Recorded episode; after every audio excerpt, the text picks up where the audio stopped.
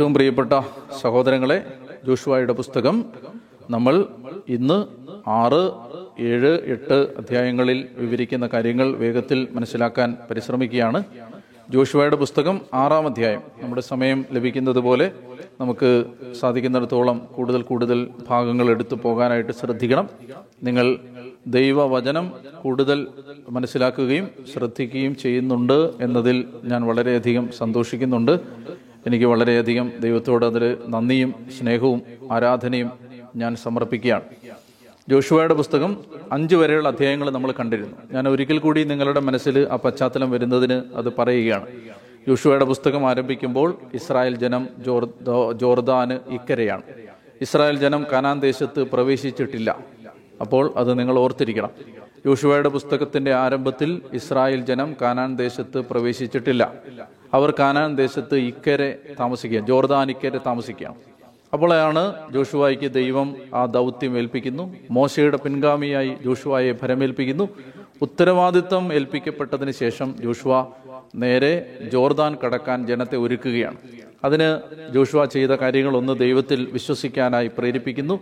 സ്വയം ശുദ്ധീകരിക്കാനായി ജനത്തോട് ആവശ്യപ്പെടുന്നു. രണ്ട് ചാരന്മാരെ ജെറീകോ പട്ടണത്തിലേക്ക് അയക്കുന്നു.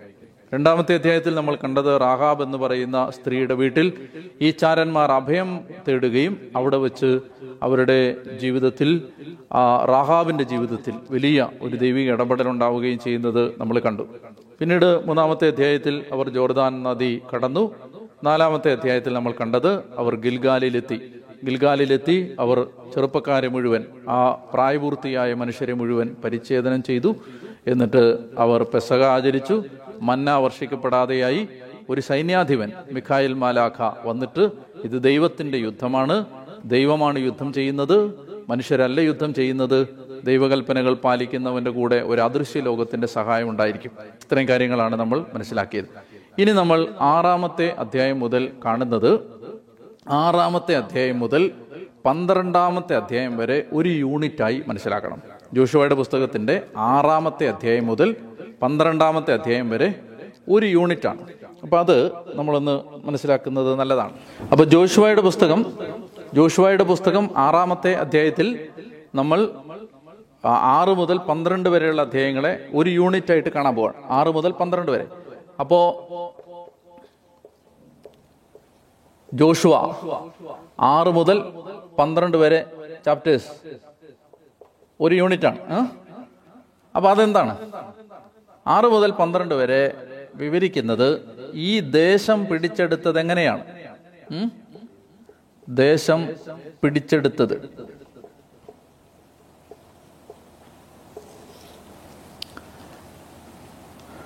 അപ്പൊ ഇവരുടെ ഇവരുടെ സ്ട്രാറ്റജി എന്താണ്? ഏ? തന്ത്രം യുദ്ധതന്ത്രം എന്താണ്? എങ്ങനെയാണ് ഇവർ ഈ ദേശം പിടിച്ചെടുത്തത്?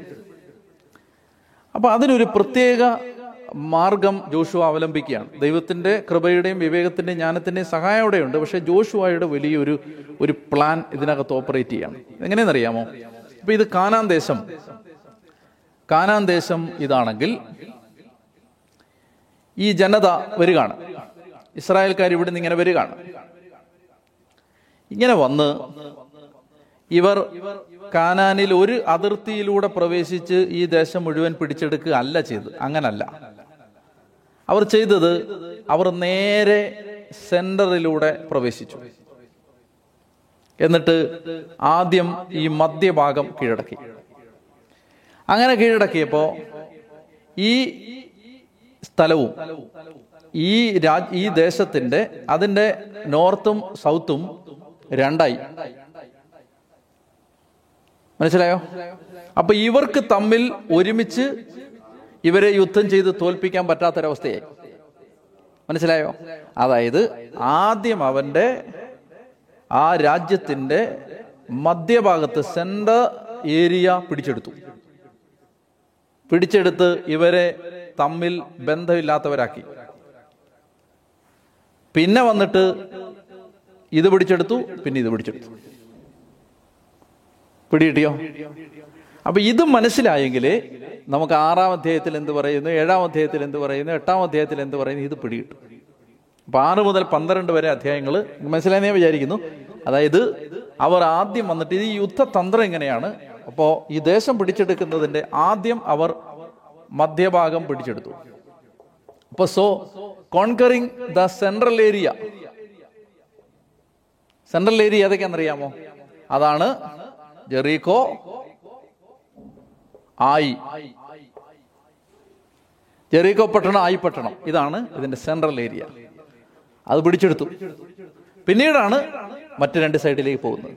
അപ്പൊ എന്താണ് ഇതിന്റെ യുദ്ധം? ഇതിപ്പോ ഇവർക്ക് അങ്ങോട്ടും ഇങ്ങോട്ടും ഇവർക്ക് ഒരുമിച്ച് ഈ ദേശത്തിന് ഒരുമിച്ച് യുദ്ധം ചെയ്യാൻ പറ്റാതായി. മനസ്സിലാവുന്നുണ്ടല്ലോ? അപ്പൊ അതുകൊണ്ട് ഈ മധ്യഭാഗം അതാണ് ആറാമത്തെ അധ്യായം. അവർ നേരെ വന്ന് ജെറീക്കോ പട്ടണം ഉറ്റുനോക്കുന്നതും ജെറീക്കോ കീഴടക്കുന്നതും അതുകൊണ്ടാണ്. ഏറ്റവും ശക്തമായ പട്ടണം അതാണ്. അപ്പൊ ആക്രമിക്കുമ്പോൾ ഏറ്റവും ശക്തമായത് ആദ്യം അടിച്ച് തകർക്കുന്നു. തലയടിച്ച് തകർക്കുകയാണ് ആദ്യം. അവരുടെ ശക്തി കേന്ദ്രം അല്ലെങ്കിൽ അവരുടെ മുഴുവൻ അഭിമാനത്തിന്റെ അഹങ്കാരത്തിന്റെയും പ്രതീകമായ ഒരു നഗരത്തെ അപ്പാടെ നശിപ്പിച്ചു കളയാണ്. അപ്പൊ അതാണ് ദൈവത്തിന്റെ ആത്മാവ് ഒരു വ്യക്തിയുടെ മേൽ വന്നു കഴിയുമ്പോൾ മനുഷ്യൻ ചിന്തിക്കാത്ത വഴിയിൽ അവൻ ചിന്തിച്ചു തുടങ്ങും. അങ്ങനെയാണ് സാത്താന്റെ സാമ്രാജ്യങ്ങൾ തകരുന്നത്. ഓരോ ദേശങ്ങൾ പിടിച്ചെടുക്കപ്പെടുന്നത്. അപ്പൊ അത് പരിശുദ്ധാത്മാവ് നിറഞ്ഞ ഒരു വ്യക്തിയിലൂടെ വ്യക്തിയിലൂടെയാണ് ദൈവം അത് ഓപ്പറേറ്റ് ചെയ്യുന്നത്. അപ്പൊ അങ്ങനെ ഈ ജെറീക്കോ പട്ടണവും ആയി പട്ടണം ആറാമത്തെ അധ്യായത്തിലും ഏഴാമത്തെ അധ്യായത്തിലും നമ്മൾ കാണുന്നത് ഈ മധ്യഭാഗം ആറ് ഏഴ് എട്ട് അധ്യായങ്ങൾ മധ്യഭാഗം പിടിച്ചെടുക്കുന്നതിനെ കുറിച്ചാണ്. ലോകത്തെ ഏറ്റവും പുരാതനമായ നഗരമായിരുന്നു ജെറീക്കോ. അതായത് ലോകത്തെ ഏറ്റവും the most ancient city in the world എണ്ണായിരം ബി സിയിലാണ് ഈ ജെറീക്കോ പട്ടണം പണിയെഴുപ്പിച്ചതെന്നാണ് പറയുന്നത്. എന്ന് പറഞ്ഞാൽ ലോകത്തെ ഏറ്റവും പുരാതനമായ ഏറ്റവും പഴക്കം ചെന്ന പട്ടണമായിരുന്നു ജെറീക്കോ. പഴക്കം കൊണ്ട് മാത്രമല്ല അതിന്റെ ശക്തി കൊണ്ടും പ്രതാപം കൊണ്ടും അതിന്റെ കരുത്ത് കൊണ്ടും ജെറീക്കോ പേരുകേട്ട നഗരമായിരുന്നു. ജെറീക്കോ കോട്ട. ഇപ്പം നമ്മളിതൊരു സാധാരണ മതിലാണെന്ന് വിചാരിക്കരുത്. ഇത് വലിയ ഒരു കോട്ടയാണ്. ആ കോട്ടയുടെ ഏകദേശം നിങ്ങൾക്കൊരു ധാരണ കിട്ടാൻ വേണ്ടി ഞാൻ പറയുന്നത്. അതിന്റെ അത് കൃത്യമായിട്ട് എങ്ങനെയായിരുന്നു ചോദിച്ചാൽ അങ്ങനെയാണ് അതിനെക്കുറിച്ച് നമുക്ക് കിട്ടുന്ന വിവരങ്ങൾ. ജെറീക്കോ കോട്ടയുടെ വലിപ്പം ഇങ്ങനെയാണ്. മുപ്പത് അടി ഉയരം. ജെറീക്കോ കോട്ട അതിന്റെ വലിപ്പം എന്ന് പറയുന്നത് എത്രയാണ്? തേർട്ടി ഫീറ്റ് ആണ്? മുപ്പത് അടി ഉയരം? നമുക്ക് അഞ്ചടി ആറടി പൊക്കമുള്ള നമ്മളാണ് ജെറീക്കോ കോട്ടയുടെ വലിപ്പം എത്രയാണ്? തേർട്ടി തേർട്ടി ഫീറ്റ് ആണ്. മുപ്പതടി ഉയരമാണ്. ഹൈറ്റ് ആണ്. ഏഹ് മുപ്പതടി ഉയരം. ഇതിന് രണ്ട് കോട്ടയുണ്ട്. ഒരു അകത്തെ കോട്ടയുമുണ്ട് പുറത്തെ കോട്ടയുമുണ്ട്. ഓക്കെ അപ്പൊ ഇതൊരു വലിയ സിറ്റി വോളാണ് ഈ സിറ്റി വോൾ നഗരത്തെ സംരക്ഷിച്ച് പൊതിഞ്ഞു പിടിച്ചിരിക്കും കോട്ടയെന്നൊക്കെ പറഞ്ഞാൽ മനസ്സിലാവുന്നത് എന്താണ് ഇപ്പൊ ഇത് ഇത് സിറ്റി ആണെങ്കിൽ ഈ സിറ്റിയെ പൊതിഞ്ഞു പിടിച്ചിരിക്കുന്ന സംരക്ഷണ ഭിത്തിയാണിത് കോട്ടയാണിത്. നമ്മുടെ കിഴക്കേ കോട്ട ഒക്കെ മതി. അപ്പോ ആ- സിറ്റിയാണത്. ഓക്കെ. അപ്പോ ഈ സിറ്റി കോട്ട. അപ്പൊ ഈ കോട്ടയുടെ ഉയരമാണ് ഏതാണ്? മുപ്പത് അടി ഉയരം. രണ്ട് പിന്നെ കോട്ടയുണ്ട്. അപ്പൊ ഈ മുപ്പതടി ഉയരമുള്ള ഈ പുറത്തെ കോട്ടയുടെ വണ്ണം അല്ലെ വീതി എത്രന്നറിയാം? ആറടി വീതിയാണ്? ആറടി വീതിയാണ് വെടുത്ത് ആറടിയാണ് ഇത്. ഇനി അത് കഴിഞ്ഞ് പുറത്തെ കോട്ടയും ഏ അകത്തെ കോട്ടയും തമ്മിൽ ഇത് തമ്മിലുള്ള വ്യത്യാസം എത്രയെന്നറിയാം ഒരു പന്ത്രണ്ട് മുതൽ പതിനഞ്ച് അടി വരെ വ്യത്യാസമുണ്ട്. പുറത്തെ കോട്ടയും അകത്തെ കോട്ടയും തമ്മിൽ. വ്യത്യാസം ഇത്രയും അത്രയും തമ്മിൽ വ്യത്യാസമുണ്ട്. അകത്തെ കോട്ടയും തമ്മിൽ പന്ത്രണ്ട് മുതൽ പതിനഞ്ച് അടി വരെ അകലം വ്യത്യാസമുണ്ട്. ഇനി അകത്തെ കോട്ട പന്ത്രണ്ട് അടി വണ്ണമുള്ള അകത്തെ കോട്ട. പന്ത്രണ്ട് അടി വീതിയുള്ള അകത്തെ കോട്ട. അപ്പൊ എന്ന് പറഞ്ഞാൽ ഈ കോട്ടയുടെ മേളിൽ കൂടെ ഒരു ആറ് വരി പാത എട്ട് വരി പാത പോകുന്ന അത്രയും വീതിയുണ്ട് കോട്ടയുടെ ആ ആ വിടുത്ത്. ഉയരം മുപ്പതടി ഇപ്പൊ നിങ്ങൾക്ക് മനസ്സിലായോ? നമുക്ക് സങ്കല്പിക്കാൻ പറ്റാത്ത അത്ര ഭീമാകാരമായ ഒരു കോട്ട. അപ്പൊ ഈ കോട്ട വന്നിട്ട് സിറ്റി വളർന്നു കഴിഞ്ഞപ്പോ സിറ്റി ഡെവലപ്പ് ചെയ്ത് കഴിഞ്ഞപ്പോൾ ആളുകൾക്ക് താമസിക്കാൻ ഈ കോട്ടയുടെ വലിപ്പം കാരണം സ്ഥലമില്ലാതായി. കോട്ട തന്നെ അത്രയുണ്ട്. അപ്പൊ സിറ്റി ഡെവലപ്പ് ചെയ്ത് ജനസാന്ദ്രത കൂടി കഴിഞ്ഞപ്പോൾ ആളുകളുടെ എണ്ണം വർദ്ധിച്ചു കഴിഞ്ഞപ്പോൾ എന്ത് സംഭവിച്ചെന്ന് അറിയാമോ? ആളുകൾ ഈ കോട്ടയുടെ മേളിൽ വീട് വെക്കാൻ തുടങ്ങി. ഞാൻ നേരത്തെ പറഞ്ഞിരുന്നു റാഹാബിന്റെ വീട് മതിലിനോട് ചേർന്ന് പണി കഴിപ്പിച്ചത് മനസ്സിലായോ? എന്തുകൊണ്ടാണ് അങ്ങനെ മതിലിനോട് ചേർന്ന് വീട് വന്നത്? സിറ്റി ഡെവലപ്പ് ചെയ്തപ്പോൾ ആളുകൾ കൂടുതൽ പോപ്പുലേറ്റഡ് ആയപ്പോൾ കൂടുതൽ ആളുകൾ നഗരത്തിൽ താമസിക്കാനായിട്ട് എത്തിയപ്പോൾ കൂടുതൽ ആളുകൾക്ക് താമസിക്കാൻ സ്ഥലമില്ലാത്തത് കൊണ്ട് എന്ത് ചെയ്തു? കോട്ടയുടെ മുകളിൽ ആളുകൾ വീട് വെക്കാൻ തുടങ്ങി. മനസ്സിലാവുന്നുണ്ടോ? അപ്പൊ അങ്ങനെ അത്രയ്ക്ക് ഭീമാകരം. അപ്പോൾ ഈ കോട്ട ഇടിയുമ്പോൾ ഇടിയുന്നത് ഒരു നഗരം മാത്രമല്ല ആ നഗരത്തിലുള്ള മുഴുവൻ മനുഷ്യരുമാണ്. അപ്പൊ ഈ സിറ്റിയുടെ കോട്ടയുടെ അകത്ത് ജീവിക്കുന്ന അനേകം കുടുംബങ്ങളുണ്ട് കോട്ടയുടെ മുകളിൽ ജീവിക്കുന്നവരുണ്ട്.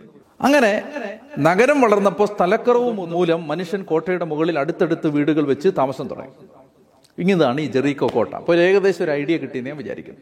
ഇനി ഇസ്രായേൽ ജനത്തെ ഭയന്ന് ജെറീക്കോ പട്ടണം അടച്ചു ഭദ്രമാക്കിയിരുന്നു. കാരണം അവർ ഇസ്രായേൽക്കാർ വരുന്നു എന്ന് ചാരന്മാർ വന്നു എന്നും എല്ലാം അറിഞ്ഞു ആ കോട്ട അടച്ച് ഭദ്രമാക്കിയിരുന്നു ആരും പുറത്തേക്ക് പോവുകയോ അകത്തേക്ക് വരികയോ ചെയ്തില്ല. കർത്താവ് ജോഷുവയുടെ അരളി ചെയ്തു ഇതാ ഞാൻ ജെറീക്കോ പട്ടണത്തെ അതിന്റെ രാജാവിനോടും യുദ്ധവീരന്മാരോടും കൂടെ നിന്റെ കരങ്ങളിൽ ഏൽപ്പിച്ചിരിക്കുന്നു. ഇനി ഈ കാര്യം നിങ്ങൾക്ക് ഇനി എന്താ സംഭവിച്ചെന്നുള്ളതൊക്കെ കൃത്യമായിട്ട് നിങ്ങൾക്ക് അറിയാം. കൂടുതൽ വിശദാംശങ്ങൾ ആവശ്യമില്ല. എന്നാലും അതിന്റെ ഒരു ഏകദേശ ധാരണ വേഗം ഞാൻ പറയുകയാണ്. അതായത് കർത്താവ് പറയുകയാണ് ഈ കോട്ട ഞാൻ നിങ്ങൾക്ക് ഏൽപ്പിച്ച് തരും. രണ്ട് കാര്യങ്ങളാണ് നിങ്ങൾ ചെയ്യേണ്ടത് ഈ കോട്ട കീഴടക്കുന്നതിന് ഒന്നാമത്തേത് നിങ്ങൾ എന്നെ വിശ്വസിക്കണം. രണ്ടാമത്തേത് നിങ്ങൾ ഞാൻ പറയുന്നത് പോലെ അനുസരിക്കണം. കോട്ട ഞാൻ നിങ്ങൾക്ക് ഏൽപ്പിച്ച് തന്നിരിക്കുകയാണ്. അപ്പൊ ഇത് എക്സിക്യൂട്ട് ചെയ്യപ്പെടുന്നതിന് ഈ കോട്ട നിങ്ങളുടെ പിടിയിലാവുന്നതിന് നിങ്ങൾ ചെയ്യേണ്ടത് ഒന്ന് എന്റെ ശക്തിയിൽ വിശ്വസിക്കുക. രണ്ട് ഞാൻ പറയുന്നത് പോലെ ചെയ്യുക. ഈ രണ്ട് കാര്യങ്ങളും ഇവർ വിശ്വസ്തയോടെ ചെയ്തപ്പോൾ ഒന്ന് അവർ വളരെ ഫെയ്ത്ത്ഫുൾ ആയിരുന്നു രണ്ട് അവർ വളരെ ഒബീഡിയന്റ് ആയിരുന്നു. സോ ഫെയ്ത്ത്ഫുൾനെസ് ആൻഡ് ഒബീഡിയൻസ് ഏത് കോട്ടയും തകരുന്നതിന് ഈ വിശ്വസ്തതയും വേണം ഈ അനുസരണവും വേണം. എങ്കിൽ ഈ കോട്ടയിടിയും ഇപ്പം ദൈവം എന്താണ് അവരോട് ആവശ്യപ്പെട്ടത്? ദൈവം ആവശ്യപ്പെട്ടത് നിങ്ങൾ ആയുധം കൊണ്ടല്ല ഈ കോട്ടയെ തകർക്കാൻ പോകുന്നത്. ഈ കോട്ടയെ നിങ്ങൾ തകർക്കാൻ പോകുന്നത് വിശ്വസ്തത കൊണ്ടും അനുസരണം കൊണ്ടുമാണ്. വലിയൊരു പാഠമാണിത്. നമ്മൾ കോട്ടകളെ തകർക്കാൻ പോകുന്നത് റാലി നടത്തിയിട്ടല്ല ജാഥ നടത്തിയിട്ടല്ല മുദ്രാവാക്യം വിളിച്ചിട്ടല്ല നമ്മൾ കലാപത്തിന് ആഹ്വാനം ചെയ്തിട്ടല്ല നമ്മൾ വലിയ വലിയ വലിയ അട്ടഹാസങ്ങൾ നടത്തിയിട്ടല്ല. നമ്മൾ കോട്ടകളെ ഇടിക്കേണ്ടത് വിശ്വസ്തത കൊണ്ടും അനുസരണം കൊണ്ടുമാണ് മനസ്സിലാവുന്നോ? ഇപ്പൊ എന്താണ് ദൈവം പറയുന്നത് ദൈവം പറയുകയാണ് നിങ്ങളുടെ നിങ്ങളുടെ പുരോഹിതന്മാര് വാഗ്ദാന പേടകം എടുക്കണം. പുരോഹിതന്മാർ വാഗ്ദാന പേടകം എടുത്ത് നിൽക്കുമ്പോൾ യുദ്ധവീരന്മാര് പട്ടാളക്കാര് അവർ കുറച്ചുപേര് ആയുധങ്ങളുമേന്തി വാഗ്ദാന പേടകത്തിന്റെ മുമ്പിലും കുറച്ചുപേര് ആയുധങ്ങളുമേന്തി വാഗ്ദാന പേടകത്തിന്റെ പുറകിലും നിൽക്കണം. അതിന് പുറകിൽ ജനങ്ങളെല്ലാം അണിനിരക്കണം. നാൽപ്പതിനായിരത്തോളം പട്ടാളക്കാർ മാത്രമുണ്ട് ഇവിടെ. ആ കണക്ക് നിങ്ങൾ ഓർത്തിരിക്കണം. നാൽപ്പതിനായിരത്തോളം ഫോർട്ടി തൗസൻഡ് സോൾജിയേഴ്സ്. അതായത് ഇരുപത് വയസ്സല്ല മുപ്പത് വയസ്സിന് മുകളിൽ പ്രായമുള്ള ആയുധശേഷിയുള്ള കായിക ശേഷിയുള്ള ആളുകൾ നാൽപ്പതിനായിരത്തിൽ കൂടുതലുണ്ട് ഇസ്രായേൽക്കാരുടെ കൂട്ടത്തിൽ. അപ്പൊ അത്രയും പട്ടാളക്കാർ കുറെ പേര് ആയുധങ്ങളുമേന്തി മുമ്പിൽ കുറേ പേര് ആയുധങ്ങളുമേന്തി പുറകിൽ. അതിന് നടക്കു നടുക്ക് വാഗ്ദാന പേടകം ഏന്തിയ പുരോഹിതന്മാർ. ജനമെല്ലാം അതിന്റെ പുറകിൽ. നിങ്ങൾ എന്ത് ചെയ്യണം? നിങ്ങൾ ആറ് ദിവസം ഈ കോട്ടയ്ക്ക് ചുറ്റും നടക്കണം. ഒരു വെറുതെ നടക്കുകയല്ല കർത്താവിന്റെ സാന്നിധ്യം അതിന് ചുറ്റും നടക്കുകയാണ്. ഇത് പിശാജിന്റെ സാമ്രാജ്യം ഇടിയുന്നത് കർത്താവിന്റെ പ്രസൻസ് സഞ്ചരിക്കുമ്പോഴാണ്. അപ്പോൾ കർത്താവിന്റെ വേറെ ഒന്നും ഇവിടെ ചെയ്തിട്ടില്ല. വേറെ ഇവരാരും വേറെ ഒന്നും ഇവിടെ ചെയ്തിട്ടില്ല. അവർ ഒരായുധവും എടുത്ത് ഈ കോട്ടയ്ക്ക് നേരെ പ്രയോഗിച്ചിട്ടില്ല. ഇവരുടെ കയ്യിലെല്ലാം ആയുധമുണ്ട് പക്ഷെ ആയുധം എടുത്ത് ഉപയോഗിക്കാൻ പറഞ്ഞിട്ടില്ല. പറഞ്ഞിരിക്കുന്ന എന്താണ്? ഇവരോട് പറഞ്ഞിരിക്കുന്നത് നിങ്ങൾ ഈ കോട്ടയ്ക്ക് ചുറ്റും ആറ് ദിവസം ഓരോ പ്രാവശ്യം നടക്കുക. ഏഴാമത്തെ ദിവസം എത്തുമ്പോൾ നിങ്ങൾ ചെയ്യേണ്ടത് ഏഴ് തവണ നടക്കണം. ഇപ്പൊ ഏഴും ആറും പതിമൂന്ന് തവണ. ഏഴാമത്തെ ദിവസം ഏഴ് തവണ നടന്നതിന് ശേഷം നിങ്ങൾ ആഹ്വാനം കിട്ടുന്ന സമയത്ത് നിങ്ങൾക്ക് കൽപ്പന കിട്ടുന്ന സമയത്ത് നിങ്ങൾ ഉച്ചത്തിൽ അട്ടഹസിക്കണം. അപ്പോൾ നിങ്ങൾ ആലോചിച്ച് നോക്ക് നാൽപ്പതിനായിരം പട്ടാളക്കാര് ഉച്ചത്തിൽ അട്ടഹസിക്കുമ്പോൾ ഉണ്ടാകുന്ന ഭയങ്കര ഒരു ശബ്ദമുണ്ട്. അങ്ങനെ ഉച്ചത്തിൽ ഇവർ വിശ്വസിച്ച് അനുസരിച്ച് അട്ടഹസിച്ചു. അപ്പോൾ ഈ കോട്ട ഇടിഞ്ഞ് തകർന്ന് താഴെ പോയി ഇവിടെ മനസ്സിലാക്കേണ്ടത് വെറുതെ അട്ടഹസിച്ചാൽ ഒരു കോട്ട ഇടിയില്ല. ആരുടെ അട്ടഹാസമാണ് കോട്ട ഇടിക്കുന്നത്? വിശ്വസിക്കുന്നവന്റെയും അനുസരിക്കുന്നവന്റെയും അട്ടഹാസം കോട്ടകളെ ഇടിച്ചു കളയും.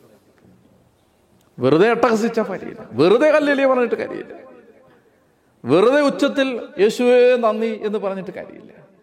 വിശ്വസിക്കുന്നവന്റെയും അനുസരിക്കുന്നവന്റെയും ഹല്ലേലിയ ഗീതങ്ങൾ കോട്ടകളെ തകർത്തുകളെ അപ്പോ നമുക്ക് കൂടുതൽ അറിയാവുന്ന ഒരുപാട് നമ്മൾ വിശദീകരിച്ചിട്ടുള്ള വചനഭാഗങ്ങളാണ് ഇതെല്ലാം. അതുകൊണ്ട് കൂടുതൽ ഞാൻ അതിനെക്കുറിച്ചൊന്നും പറയുന്നില്ല. അങ്ങനെ അവർ ഈ കോട്ട ഇടിഞ്ഞ് തകർന്ന് വീണ് കഴിഞ്ഞപ്പോൾ ഈ രണ്ട് കോട്ടയും ഇടിഞ്ഞു. കോട്ടയുടെ മുകളിലുള്ള വീടുകളെല്ലാം തകർന്ന് താഴെ പോയി. ഒരു വീട് മാത്രം ഇടിയാത്തത്. കോട്ടയുടെ മേളിൽ. റാഹാവിന്റെ വീട്. ഒരു ചുവന്ന ചരട് കിട്ടിയ വീട്. അപ്പോ ഈ കോട്ട മുഴുവൻ ഇടിഞ്ഞ് തകർന്ന് താഴെ പോയി. നിങ്ങൾ ആലോചിച്ചു ഒരു ഒരു ഒരു പത്ത് കല്ലേൽ ഒരു വീട് മാത്രം മതിലിനോട് ചേർന്നായിരുന്നു അവളുടെ വീട്. ഓർക്കണം നമ്മൾ അവൾ വിശ്വസിച്ച ദൈവത്തെ ആരാധിച്ച ദൈവത്തെ സ്നേഹിച്ച ദൈവത്തിൽ ആശ്രയം അർപ്പിച്ച ഒരു പാവിനിയായ സ്ത്രീയുടെ വീട് മാത്രം ഈ തകർച്ചയെ അതിജീവിച്ച് ഇരുന്നത്. ഒരു നഗരത്തിൽ പ്രവേശിച്ച് എല്ലാവരെയും അഗ്നിക്കരേക്ക് അപ്പൊ ദൈവം ഇവരോട് പറഞ്ഞിട്ടുണ്ടായിരുന്നു അതായത് ഇത് ദൈവം യുദ്ധം ചെയ്യുന്ന ഇസ്രായേൽ ജനത്തിന് വേണ്ടി കാനാൻ ദേശം പിടിച്ചെടുക്കുന്ന ആദ്യത്തെ യുദ്ധമാണ്. അതുകൊണ്ട് ഈ യുദ്ധത്തിൽ ആ യുദ്ധത്തിൽ കിട്ടുന്നത് മുഴുവൻ ദൈവത്തിന്റെതാണ് അത് ദൈവ മഹത്വത്തിന്റെതാണ് അത് ദൈവത്തിന്റെ സ്വന്തമാണ് അതിൽ നിന്ന് നിങ്ങൾ ഒന്നും എടുക്കരുത്. മനസ്സിലാവുന്നുണ്ടോ? ഈ യുദ്ധം ചെയ്തത് ദൈവമാണ്. അപ്പൊ പറയണേ ഇതിന്റെ മുഴുവൻ ക്രെഡിറ്റും ദൈവത്തിനാണ്. അപ്പൊ ഈ കോട്ട തകർത്തതിന്റെ ഒരു ക്രെഡിറ്റും നിങ്ങൾ എടുക്കരുത്. ഇതാണ് ദൈവം പറയുന്നത് ജെറീക്കോയിൽ നിന്ന് ഒന്നും എടുക്കരുത്. ഇങ്ങനൊരു കൽപ്പനയും ദൈവം കൊടുത്തു. ജെറീക്കോയിൽ നിന്ന് ഒരൊറ്റ സാധനം പോലും എടുക്കരുത്. എല്ലാവരെയും നശിപ്പിക്കുക എല്ലാവരെയും വാളിനിരയാക്കി ജെറുസലേ ജെറീക്കോയിൽ നിന്ന് ഒന്നും എടുക്കാൻ പാടില്ല. റാഹാബിനെ അവളുടെ പിതൃഭവനത്തെയും ബന്ധുക്കളെയും അവളുടെ വസ്തുവകളെ മാത്രം സംരക്ഷിച്ചു. എന്നിട്ട് ജോഷുവ ആറാമത്തെ ഇരുപത്തിയാറാം വാക്യത്തിൽ ജോഷുവ ഒരു ശബദം ഒരു ഒരു ശാപം പറയുന്നുണ്ട്. ജെറീക്കോ കോട്ട പുതുക്കി പണിയാൻ തുനിയുന്നവൻ ശപിക്കപ്പെട്ടവൻ. അതിന്റെ അടിസ്ഥാനമിടാ ഉരുമ്പെടുന്നവന് അവന്റെ മൂത്ത മകനും കവാടങ്ങൾ നിർമ്മിക്കാൻ പരിശ്രമിക്കുന്നവന് അവന്റെ ഇളയ മകനും നഷ്ടപ്പെടും. പിന്നീട് നമ്മൾ കാണുന്നുണ്ട് ഏലിയയെ കുറിച്ച് ഞാൻ പഠിപ്പിച്ചപ്പോൾ പറഞ്ഞിരുന്നു അഹാബ് രാജാവ് ഈ ജെറിക്കോ കോട്ട പുതുക്കി പണിയുമ്പോഴാണ് അത് പണിയാൻ വന്നവന് മൂത്ത മകനും ഇളയ മകനും നഷ്ടപ്പെടുന്നത്. നൂറ്റാണ്ടുകൾക്ക് ശേഷം. ഈ ഈ ജോഷുവ ജെറീക്കോ പട്ടണത്തിന് നേരെ ഒരു ശാപം ഉച്ചരിച്ചു. അപ്പൊ ആറാമത്തെ അധ്യായം. ഇനി ജെറീക്കോയിൽ നിന്ന് ഒരു സാധനം എടുക്കരുതെന്ന് പറഞ്ഞല്ലോ. എല്ലാ പട്ടണത്തെയും തോൽപ്പിക്കുമ്പോൾ ഇതായിരുന്നില്ല അവസ്ഥ. മറ്റു പട്ടണങ്ങളിൽ നിന്ന് ഇവർക്ക് ആവശ്യമുള്ളത് എടുക്കാൻ ദൈവം അനുവദിച്ചിരുന്നു. അപ്പൊ ദൈവം നൽകുന്ന ചില നിബന്ധനകളുണ്ട്. അത് നമ്മുടെ ഒരു ജ്ഞാനത്തിനോ ബുദ്ധിക്കോ ചിലപ്പോൾ മനസ്സിലായെന്ന് വരില്ല. അപ്പൊ ദൈവം ദൈവം ചില സ്ഥലങ്ങളിൽ ദൈവം പറയും ഒന്നും എടുക്കാൻ പാടില്ല. ചില സ്ഥലങ്ങളിൽ ദൈവം പറയും അവിടുന്ന് എടുത്തോളുക. അത് ദൈവത്തിന്റെ ജ്ഞാനത്തിലാണ് അത് സംഭവിക്കുന്നത്. അപ്പൊ നമ്മൾ അത് ദൈവം എന്ത് പറയുന്നോ അതനുസരിക്കാൻ തയ്യാറായിരിക്കണം. അതിനിപ്പോൾ എന്താണ് നമ്മൾ ചെയ്യേണ്ടത്? നമ്മൾ ദൈവത്തിന്റെ സ്വരം കേട്ടുകൊണ്ടിരിക്കണം. ഒരു പാറ്റേണിൽ വർക്ക് ചെയ്ത് പോകരുത് ഞാൻ പറയുന്നത് മനസ്സിലാവുന്നുണ്ടോ? അതായത് നമ്മൾ വർഷങ്ങളായിട്ട് ഇരുപത്തഞ്ച് വർഷമായിട്ട് ഒരേ കാര്യം ചെയ്യുന്നു. ആ ഒരേ കാര്യം ചെയ്യുമ്പോൾ ഇരുപത്തഞ്ച് വർഷമായിട്ട് നമുക്ക് എക്സ്പീരിയൻസ് ഉണ്ട്. ആ എക്സ്പീരിയൻസ് വെച്ച് ഒന്നും ചെയ്തു പോകരുത് ആ എക്സ്പീരിയൻസ് ഒരു കെണിയാവും. മറിച്ച് ഓരോ യുദ്ധത്തിനും ഓരോ രീതിയാണ്. ചില യുദ്ധത്തിൽ ചില സ്ഥലത്ത് യുദ്ധം ചെയ്ത് പരാജയപ്പെടുത്തി അവിടുന്ന് എല്ലാം എടുക്കാം. ചിലയിടത്തുനിന്ന് ഒന്നും എടുക്കാൻ പാടില്ല. എങ്ങനെ അറിയും വ്യത്യാസം? എല്ലാ ദിവസവും ഓരോ യുദ്ധവും ആരംഭിക്കും മുമ്പ് ദൈവത്തോട് ചോദിക്കാത്ത ഒരാൾക്ക് ഇത് മനസ്സിലാവില്ല. മനസ്സിലാവുന്നുണ്ടോ? അപ്പോൾ അതാണ് ഇവിടുന്ന് ആറാമത്തെ അധ്യായത്തിൽ കിട്ടുന്ന മറ്റൊരു വലിയ ജീവിത പാഠം എല്ലാ ദിവസവും ദൈവത്തെ ആശ്രയിക്കണം. എല്ലാ കാര്യത്തിനും ദൈവത്തെ ആശ്രയിക്കണം. ഇന്നലെ ഞാൻ ഇങ്ങനെ ചെയ്തതാണ്. ഇന്നലെ ഇത് ആയിരുന്നു ആ എക്സ്പീരിയൻസ് ഒരു വലിയ ട്രാപ്പാണ് നമ്മൾ മുമ്പ് അത് കണ്ടിട്ടുണ്ട്. പാറയിൽ നിന്ന് വെള്ളം ഒരിക്കൽ വന്നത് ആ എക്സ്പീരിയൻസ് വെച്ച് രണ്ടാമത് പോയി അടിച്ചപ്പോൾ അവന് ദേശത്ത് കാലുകുത്താൻ പറ്റാതെ പോയത് അതാണ്. അപ്പോൾ അതുകൊണ്ട് നിരന്തരമായിട്ട് ദൈവത്തെ കേൾക്കണം. ഇത് ഒരു പുതിയ നിയമ ക്രിസ്ത്യാനിയുടെ ജീവിതത്തിൽ എന്നും ഉണ്ടാവേണ്ട ഒരു കാര്യമാണ്. എല്ലാ ദിവസവും ദൈവത്തെ കേൾക്കണം. ദൈവമേ എന്താണ് ചെയ്യേണ്ടത്? അതെപ്പോഴും ദൈവത്തോട് ചോദിച്ചുകൊണ്ടേയിരിക്കണം. അവിടെ ദൈവം തരുന്ന വെളിപ്പെടുത്തൽ ദൈവസ്വരം അനുസരിച്ച് ചെയ്താൽ ജീവിതം സക്സസ്ഫുൾ ആണ്. ഒരു സംശയമില്ല അതിൽ. ആ ജീവിതം പരാജയപ്പെടില്ല. കാരണം അത് ഇപ്പം നമ്മൾ മനസ്സിലാക്കേണ്ട എന്താണ്? ദൈവം ഒരു ഒരു ജീവിതത്തിന്റെ ഇപ്പം നിങ്ങളുടെ ജീവിതത്തിൽ എന്ത് പ്രശ്നമുണ്ടെന്ന് വെച്ചോ? എന്ത് ക്രൈസിസ് ഉണ്ടെന്ന് വെച്ചോ? ആ ക്രൈസിസിന്റെ സൊല്യൂഷൻ റെഡിയാക്കി വെച്ചിട്ടാണ് കർത്താവ് ആ ക്രൈസിസിലേക്ക് നമ്മളെ വിട്ടത്. ഒന്ന് ഇത് മനസ്സിലാക്കി എന്ത് ക്രൈസിസ് ഉണ്ടോ ആ ക്രൈസിസിന്റെ സൊല്യൂഷൻ റെഡിയാക്കി വെച്ചിട്ടാണ് ആ ക്രൈസിസിലേക്ക് ദൈവം നമ്മളെ അനുവദിച്ചത്. ആ സഹനം നമുക്ക് തന്നത്. ഓക്കെ? ഇതിന്റെ സൊല്യൂഷൻ ദൈവത്തിന്റെ കയ്യിലേ ഉള്ളൂ.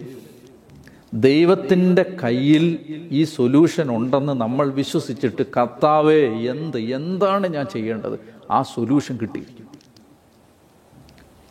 അതുകൊണ്ട് ഒരു ജീവിതത്തിൽ നിരന്തരമായിട്ട് നിരന്തരമായിട്ട് ദൈവത്തിന്റെ സ്വരം കേൾക്കണം. ഇത് പുതിയ നിയമ വിശ്വാസികളുടെ ജീവിതത്തിലെ ഏറ്റവും ഏറ്റവും ഒഴിവാക്കാൻ പറ്റാത്ത സ്വഭാവമാണ്. ദൈവത്തെ ആശ്രയിക്കണം. ഇതാണ് ജെറീക്കോ പട്ടണത്തിൽ നമുക്ക് കിട്ടുന്ന വലിയൊരു പാഠം അതാണ് കർത്താവ് നമുക്ക് പറഞ്ഞു തരാം ഇനി എന്താ സംഭവിക്കുന്നത് അറിയാമോ? ഈ എക്സ്പീരിയൻസ് ആയി. എക്സ്പീരിയൻസ് ആയി കഴിഞ്ഞപ്പോൾ എന്താണ് ജെറീക്കോയെ തകർത്തത്? വിശ്വസ്തതയും അനുസരണവും. ആണല്ലോ? അപ്പോൾ ഓവർ കോൺഫിഡൻസ് ആയി. എന്നിട്ട് അനുസരിച്ചുമില്ല. ഏഴാം അധ്യായത്തിൽ കാണുന്നത് ഭയങ്കര ഒരു പരാജയം നമ്മൾ കാണുക. വലിയൊരു വിജയത്തിന്റെ കൊടുമുടി നിൽക്കുന്ന ഒരു ജനത പരാജയത്തിന്റെ പാതാളത്തിൽ കിടക്കുന്നത് കാണാൻ പോവാണ്. എന്താ സംഭവിച്ചെന്നറിയാവോ? ഒന്നും എടുക്കാൻ പാടില്ലെന്ന് പറഞ്ഞ സ്ഥലത്തു നിന്ന് ആഖാൻ എന്ന് പറയുന്ന ഒരാൾ അയാൾ കുറച്ച് സ്വർണവും കുറച്ച് വെള്ളിയും ബാബിലോണിലെ വലിയൊരു മേലങ്കി ഒരു പട്ട് വസ്ത്രവും ഒക്കെ ഇയാൾ മോഹം തോന്നി എടുത്തു. ഒന്നും എടുക്കല്ലെന്നാ പറഞ്ഞിരുന്നത്. ഈ യുദ്ധത്തിൽ നിന്നൊന്നും എടുക്കാൻ പാടില്ല. ദൈവത്തിന്റെ ഒരു ജ്ഞാനമാണിത്. കാരണം എന്താണ്? ചിലപ്പോൾ ജെറീക്കോയിൽ തിന്മ ചെയ്ത് തിന്മ ചെയ്ത് തിന്മ ചെയ്ത് മ്ലേച്ഛതയുടെ അങ്ങേ അറ്റത്ത് പ്രവർത്തിച്ച് അതിൽ നിന്ന് സമ്പാദിച്ചത് കൊണ്ട് വാങ്ങിക്കൂട്ടിയ സാധനങ്ങൾ അത് ഇസ്രായേൽ പാളയത്തിലേക്ക് വരണ്ടെന്ന് ദൈവം തീരുമാനിച്ചിട്ടുണ്ടാവും. എടുക്കരുതെന്ന് പറഞ്ഞതിന് ഒരുപാട് കാരണങ്ങളുണ്ടാവാം.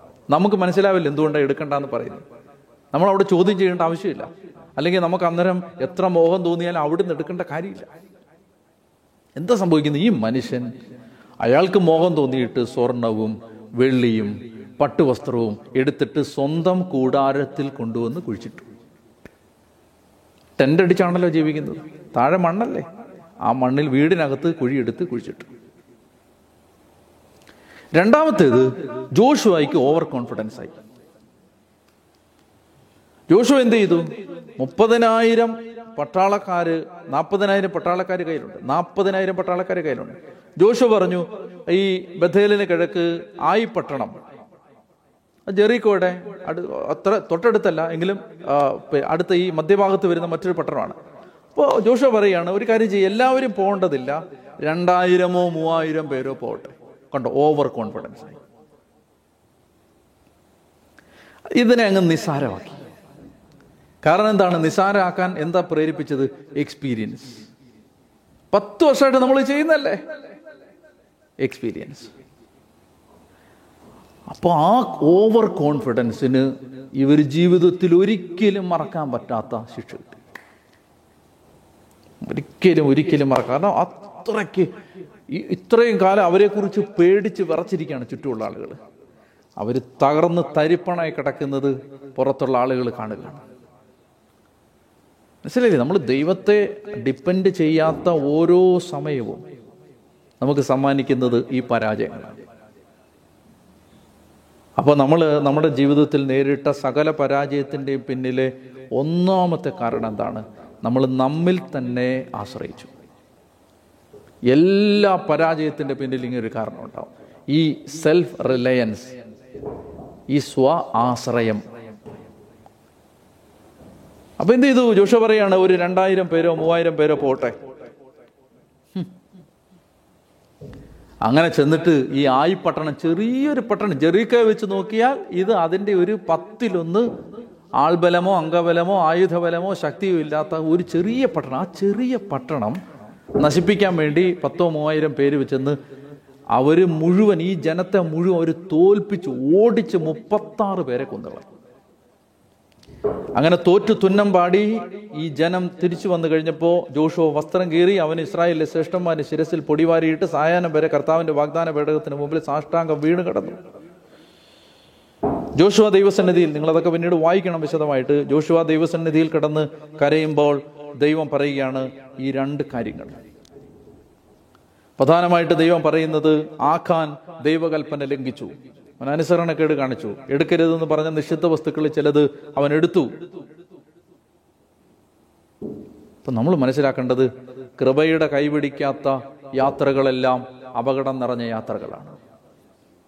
ദൈവാശ്രയത്വത്തിന്റെയും കൃപയുടെയും കൈപിടിക്കാത്ത സകല യാത്രകളും അപകടം നിറഞ്ഞ യാത്രകളാണ്.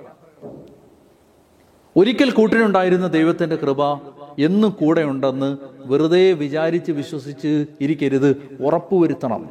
ഒരിക്കൽ നമ്മുടെ കൂട്ടിനുണ്ടായിരുന്ന ദൈവകൃപ ഇന്നും കൂടെയുണ്ട് എന്ന് ഉറപ്പുവരുത്തണം. ഇല്ലെങ്കിൽ ആയി പട്ടണത്തിൽ നേരിട്ട പരാജയം പോലെ സംഭവിക്കും. എന്നും ഉറപ്പുവരുത്തണം. എല്ലാ ദിവസവും മുട്ടുകുത്തി ഉറപ്പുവരുത്തണം. കർത്താവ് കൂടെ ഉണ്ടാവും നമ്മളിങ്ങനെ വിചാരിക്കും. ദൈവം നമ്മുടെ കൂടെ ഉണ്ടായിരിക്കും. നമ്മൾ ആ ദൈവം നമ്മളെ സന്തോഷിച്ചിരിക്കുകയാണ്. അങ്ങനെ വിചാരിക്കും. സാംസനെ പോലെ പിന്നീട് നമ്മൾ കാണും. ദൈവത്തിന്റെ ആത്മാവ് അവനെ വിട്ടുപോയെന്ന് അവൻ അറിഞ്ഞില്ല. അവൻ കർത്താവ് ഉണ്ടെന്നാ വിചാരിച്ചേ. അപ്പൊ ഈ കൃപയുടെ കൈപിടിച്ചാണോ യാത്ര ചെയ്യുന്നതെന്ന് എല്ലാ ദിവസവും ഉറപ്പുവരുത്തണം ഞാൻ കർത്താവിന്റെ കൂടെ ആണോ ഞാൻ ദൈവകൽപ്പനകൾ അനുസരിച്ചാണോ? ഞാൻ കർത്താവിന്റെ മനസ്സറിഞ്ഞാണോ ജീവിക്കുന്നത്? ഇത് ഉറപ്പുവരുത്തണം ഇതാണ് കുമ്പസാരക്കൂട്ടി ചെയ്യേണ്ടത്. അപ്പോ ആഖാന്റെ മോഹമാണ് അവനെ ആക്കൂർ താഴ്വരയിൽ എത്തിക്കുന്നത്. ആക്കൂർ താഴ്വര എന്താന്ന് നമുക്കറിയാം. എന്താണ്? ഈ ആഖാനെയും കുടുംബക്കാരെയും പിടിച്ച് ഒടുവിൽ ഈ ഈ ഈ അവന്റെ കുറ്റം കണ്ടുപിടിച്ച് കഴിയുമ്പോൾ അവരെ പിടിച്ച് കൊണ്ടുപോയി കുടുംബാംഗങ്ങളെ അവനെയും കല്ലെറിഞ്ഞ് കൊല്ലുന്ന ആ താഴ്വരയുടെ പേരാണ് ആക്കൂർ താഴ്വര. മോഹമാണ് ആഖാനെയും കുടുംബത്തെയും ആക്കൂർ താഴ്വരയിൽ എത്തിച്ചത്. അപ്പോ അപ്പൊ ഇത് നമ്മൾ ഈ ഭാഗം വായിക്കുമ്പോൾ ഒരുപക്ഷെ നമ്മുടെ മനസ്സിൽ പുതിയ നിയമ ജീവിതം നയിക്കുന്ന നമ്മുടെ മനസ്സിൽ തോന്നും എത്ര വലിയ ക്രൂരതയാണ് ഇവിടെ ദൈവം കാണിക്കുന്നത് അല്ലെ മനുഷ്യൻ കാണിക്കുന്നത്. കാരണം ഒരു കുടുംബത്തെ അവന്റെ സ്ത്രീകളെയും പുര- പുരുഷന്മാരെയും അവരുടെ കുഞ്ഞുങ്ങളെ എല്ലാം ആക്കോർ താഴ്വരയിൽ കൊണ്ടുപോയി കല്ലെറിഞ്ഞു പോകുന്നു നമ്മൾ മനസ്സിലാക്കിയിരിക്കേണ്ടത് ഇത് തിരഞ്ഞെടുക്കപ്പെട്ടൊരു ജനതയാണ്. നമ്മൾ ഈ ദൈവം കൊടുത്ത ശിക്ഷ മാത്രമേ കാണുന്നുള്ളൂ. മറ്റൊരു ജനതയ്ക്കും കൊടുക്കാത്ത കരുതൽ ഈ ജനതയ്ക്ക് കൊടുത്തത് ആരും ശ്രദ്ധിക്കുന്നില്ല. മറ്റാർക്കും കിട്ടിയിട്ടില്ലാത്ത കരുതൽ നിനക്ക് കിട്ടിയിട്ടുണ്ടെങ്കിൽ മറ്റാർക്കും കിട്ടാത്ത ശിക്ഷയും നിന്നെ കാത്തിരിപ്പുണ്ടെന്ന് അറിയണം. മനസ്സിലാവുന്നുണ്ടോ? അതുകൊണ്ടാണ് ജ്ഞാനത്തിന്റെ പുസ്തകത്തിൽ പറയും ഉന്നതൻ പ്രബലൻ കഠിനമായി പരീക്ഷിക്കപ്പെടും. കൂടുതൽ കിട്ടിയവനിൽ നിന്ന് കൂടുതൽ ചോദിക്കും. മറ്റാർക്കും കിട്ടാത്തൊരു കരുതൽ ഈ ജനത്തിന് ഇസ്രായേൽ എന്നൊരു ജനത്തിന് കിട്ടിയതാണ്. മനസ്സിലാവുന്നുണ്ടോ പറയുന്നത്? കാരണം ഏതെങ്കിലും ജനതയ്ക്ക് വേണ്ടി എല്ലാ ദിവസവും രാവിലെ നമുക്ക് രാവിലെ കാപ്പി കുടിക്കണേ നമ്മൾ ദോശയും സാമ്പാറും ഉണ്ടാക്കണം. അവർ രാവിലെ എഴുന്നേറ്റാൽ ഭക്ഷണം മേളിൽ നിന്ന് രാവിലെ പൊഴിഞ്ഞു കിട്ടും. കുടിക്കാൻ നമുക്ക് വെള്ളം കുടിക്കണേ നമ്മൾ ഇന്ന് കിണറ്റിൽ നിന്ന് കോരി എടുക്കണം അല്ലെ പൈപ്പ് തുറന്ന് എടുക്കണം താങ്കി വെള്ളം പിടിച്ചിടണം അവന് വെള്ളം വേണമെങ്കിൽ പാറയിലടിക്കുമ്പോൾ വെള്ളം വരും. അവന് മാംസം തിന്നണമെന്ന് തോന്നുമ്പോൾ ഇവിടെ നിന്ന് കിഴക്കൻ കാറ്റയച്ച് അവിടെ നിന്ന് കാടപ്പക്ഷികൾ വരും ഇട്ടുക്കിളികൾ വരും കാടപ്പക്ഷികൾ വരും.